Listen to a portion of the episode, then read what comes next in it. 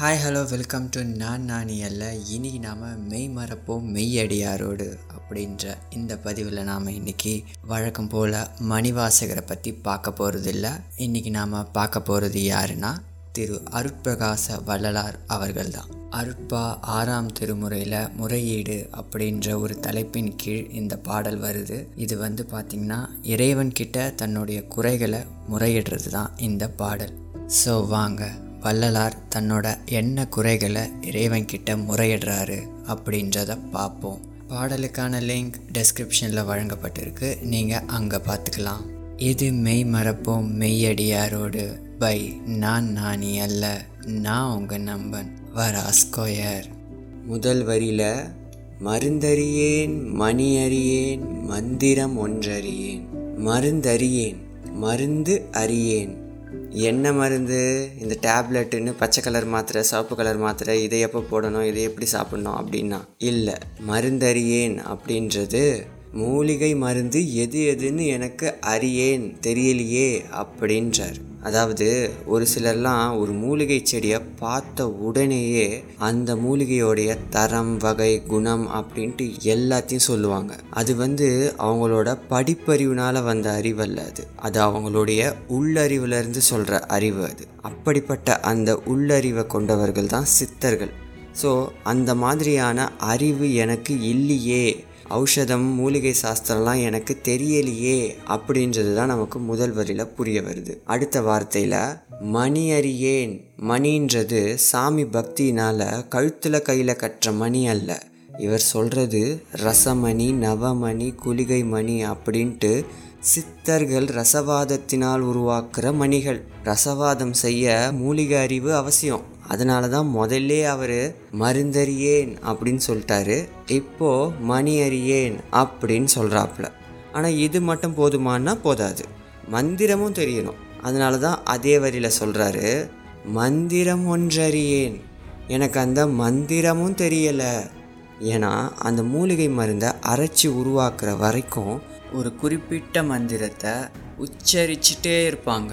நமச்சிவாய அப்படின்னும் சிவாய நம அப்படின்ட்டு சொல்லிகிட்டே இருப்பாங்க. அது மூலிகையோடைய ப்ராசஸை பொறுத்து மாறும் அந்த மந்திரங்கள்லாம். ஸோ அந்த மாதிரி எனக்கு மந்திரமும் தெரியலை மணியும் தெரியலை மருந்தும் தெரியலை அப்படின்ட்டு ஒரு ரசவாத வித்தை எனக்கு தெரியலன்னு முறையிடுறாரு இறைவன் கிட்ட. மறைமுகமாக நீ தான் எனக்கு இது சொல்லி கொடுக்கணும் அப்படின்ட்டு கேட்குற மாதிரி கேட்குறாரு பாருங்க. அப்புறம் அவருடைய வாழ்க்கையில் அருட்பெருஞ்சோதி ஆண்டவர் அவருக்கு ரசவாத வித்தையை சொல்லித்தராரு இவரும் பொன் செய்யும் வித்தையை எனக்களித்தான் இறைவன் அப்படின்னும் சொல்கிறாரு ஆனால் இங்கே விஷயம் என்னென்னா கேட்டாதானே கடவுளால் சொல்லித்தர முடியும். கேளுங்கள் கொடுக்கப்படும் தட்டுங்கள் திறக்கப்படும் அப்படின்னு தானே சொல்லப்பட்டிருக்கு. ஆனால் அதை நாம் எப்படி கேட்கறது அப்படின்றத தான் நாம் இவர்கிட்ட இருந்து கற்றுக்கணும் தனக்கு எதுவும் தெரியல அப்படின்ற அந்த ஒரு வெளிப்படையான அந்த ஒரு ஒப்படைப்பு தன்மை இருந்தால் இறைவன் நமக்கு இறங்கி வந்து செய்வார்.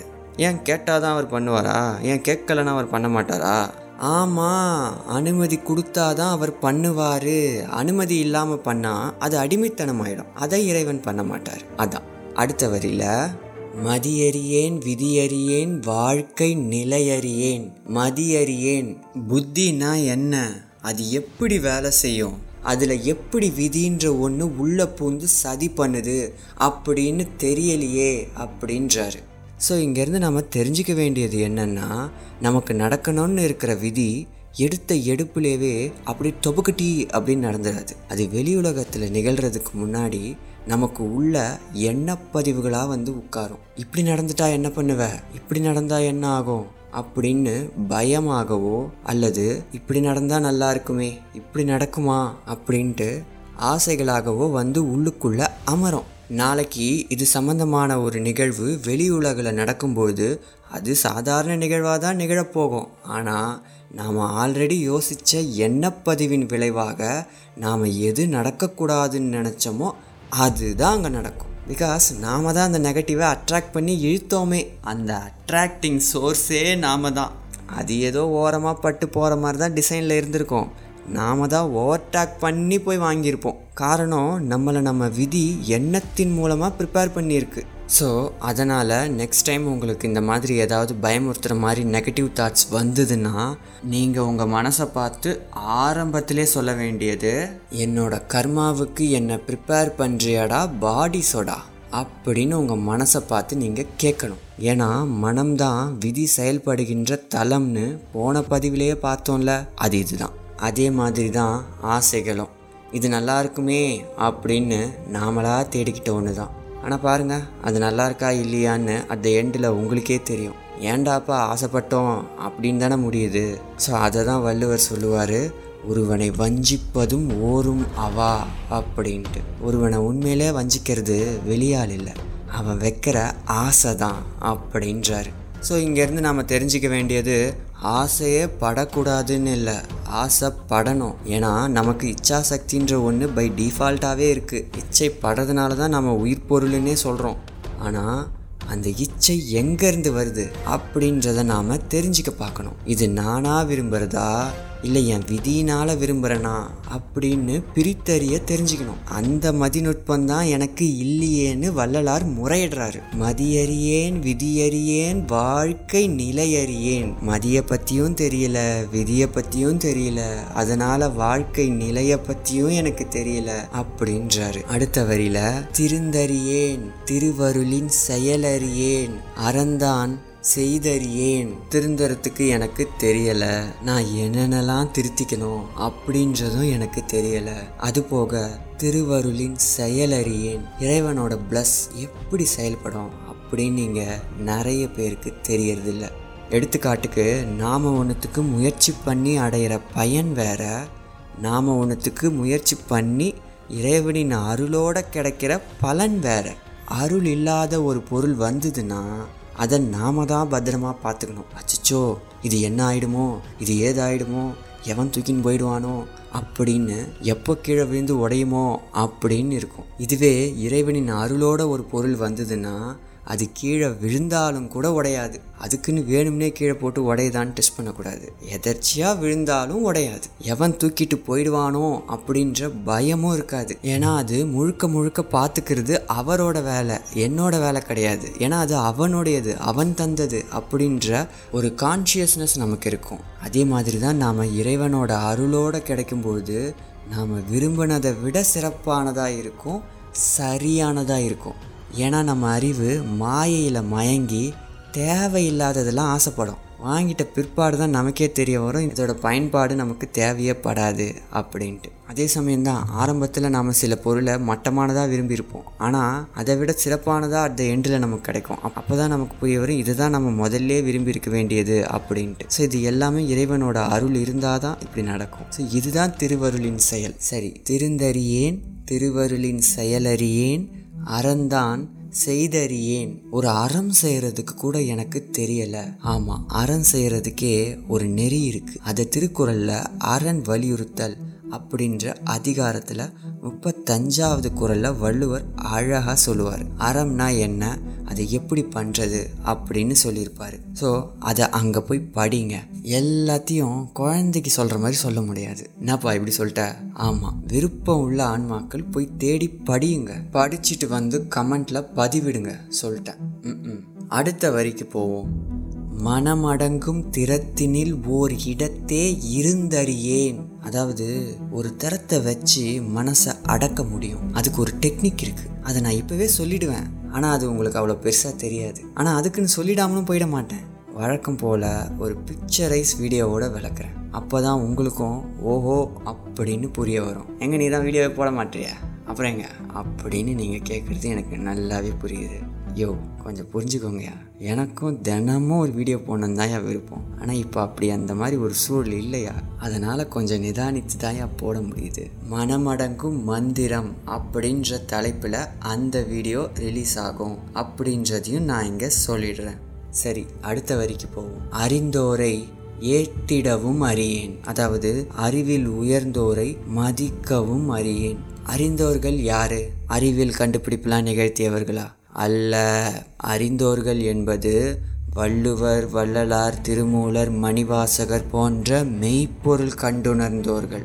அவர்கள்தான் உண்மையான அறிந்தோர்கள். ஸோ அப்படிப்பட்ட அறிந்தோர்களை மதிக்கவும் தெரியலை அப்படின்றாரு. அடுத்த வரியில் எம்பிரான் மணிமன்றம் எய்த அறிவேனோ? என் உயிர் தந்தையாகிய எம்பிரான் இருக்கின்ற மணிமன்றம் ஒன்று இந்த உடம்புல இருக்குது. அந்த இடத்துல கவனம் வச்சு உள்ள போகவும் தெரியல அப்படின்னு சொல்றாரு. மனசடங்குற இடமும் இறைவன் நமக்குள்ள இருக்கிற மணிமன்றமும் ஒரே இடம்தான். அது எந்த இடம் அப்படின்றத நான் அந்த வீடியோ பதிவில் விளக்கமாக சொல்கிறேன்னு சொல்லிட்டேன். ஸோ அதனால் அதை இப்போ விடுங்க.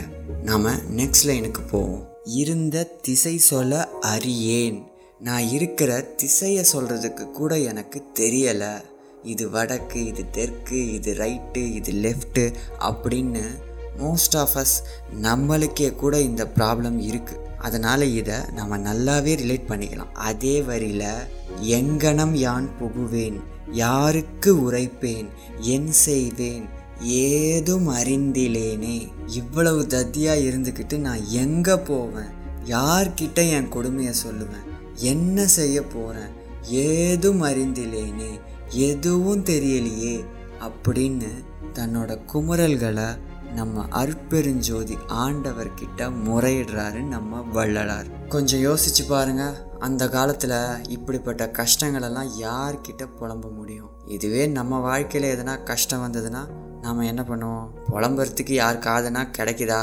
அப்படின்னு தேடுவோம். அப்படி இல்லைன்னா இருக்கவே இருக்குது சோஷியல் மீடியா அதில் போய் ஒரு போஸ்ட்டையோ இல்லை ஒரு ஸ்டேட்டஸையோ தட்டி விட்டு நம்ம வன்மத்தை போக்கிப்போம். வாழ்க்கையே போயிடா.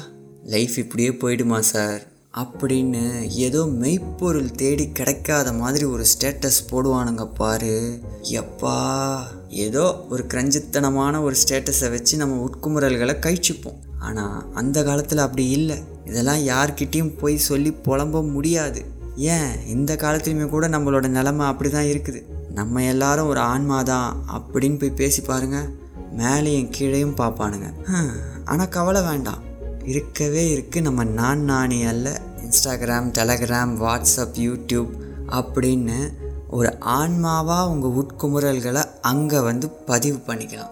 ஒன்றும் பிரச்சனை இல்லை. ஏன்னா நாம் இங்கே எல்லாருமே வந்து பார்த்திங்கன்னா ஒரு ஆன்ம அளவில் தான் நம்ம பழகிறோம் நம்மளுடைய கருத்துக்களை பகிர்ந்துக்கிறோம். அதனால் சொல்கிறேன் சரி இந்த பாடலை மெயினாக எடுத்ததோட நோக்கம் வள்ளலாரும் நம்மளை மாதிரி இந்த நிலையில் இருந்து மேல்நிலைக்கு போனவர் தான். அதுவும் எப்படிப்பட்ட நிலை? யாரும் அடையாத முடிவான உயர்நிலை மரணமிலா பெருவாழ்வு. பெருஞ்சோதி நிலையை அடைஞ்சிருக்காருன்னா நம்மளாலையும் அப்படிப்பட்ட நிலையை அடைய முடியும். ஏன்னா நம்மளோட நிலையும் இப்போ இப்படி தானே இருக்கு. மணி அறியேன் மதி அறியேன் மந்திரம் ஒன்றறியேன்னு. ஸோ அதை புரிஞ்சுக்கிட்டு நாம் அதை எப்படி அறிய வேண்டும் அப்படின்னு பார்க்க வேண்டும். அதனால் நாம் என்ன பண்ணக்கூடாதுன்னா வள்ளலாரே புலம்புறாருன்னு நாமளும் கூட சேர்ந்து கிரஞ்சித்தனமாக இந்த சமூகத்தினர் மாதிரி புலம்பக்கூடாது. இந்த இந்த நிலைகளையெல்லாம் நாம் அடையணும்னு தெரிஞ்சுக்கணும். சரியா? ஓகே. வாங்க. அந்த பாட்டை கடைசியாக ஒரு தடவை முழுசாக படிச்சிடுவோம். அகைன் ஒரு ரிமைண்டர் பாடலும் பாடலுக்கான விளக்கமும் டிஸ்கிரிப்ஷனில் இருக்குது மருந்தறியேன் மணி அறியேன் மந்திரம் ஒன்றறியேன் மதியறியேன் விதியறியேன் வாழ்க்கை நிலையறியேன். திருந்தறியேன் திருவருளின் செயலறியேன் அறந்தான் செய்தறியேன் மனமடங்கும் திறத்தினில் ஓர் இடத்தே இருந்தறியேன் அறிந்தோரை ஏத்திடவும் அறியேன். எந்தை பிரான் மணிமன்றம் எய்த அறிவேனோ? இருந்த திசை சொல அறியேன் எங்கனம் யான் புகுவேன் யாருக்கு உரைப்பேன் என் செய்வேன் ஏதும் அறிந்திலேனே? அப்படின்னு முடிக்கிறாரு.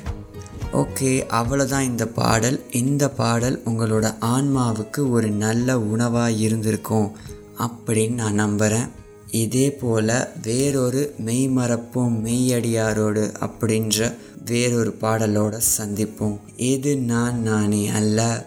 நான் உங்கள் நம்பன் வரா ஸ்கொயர்.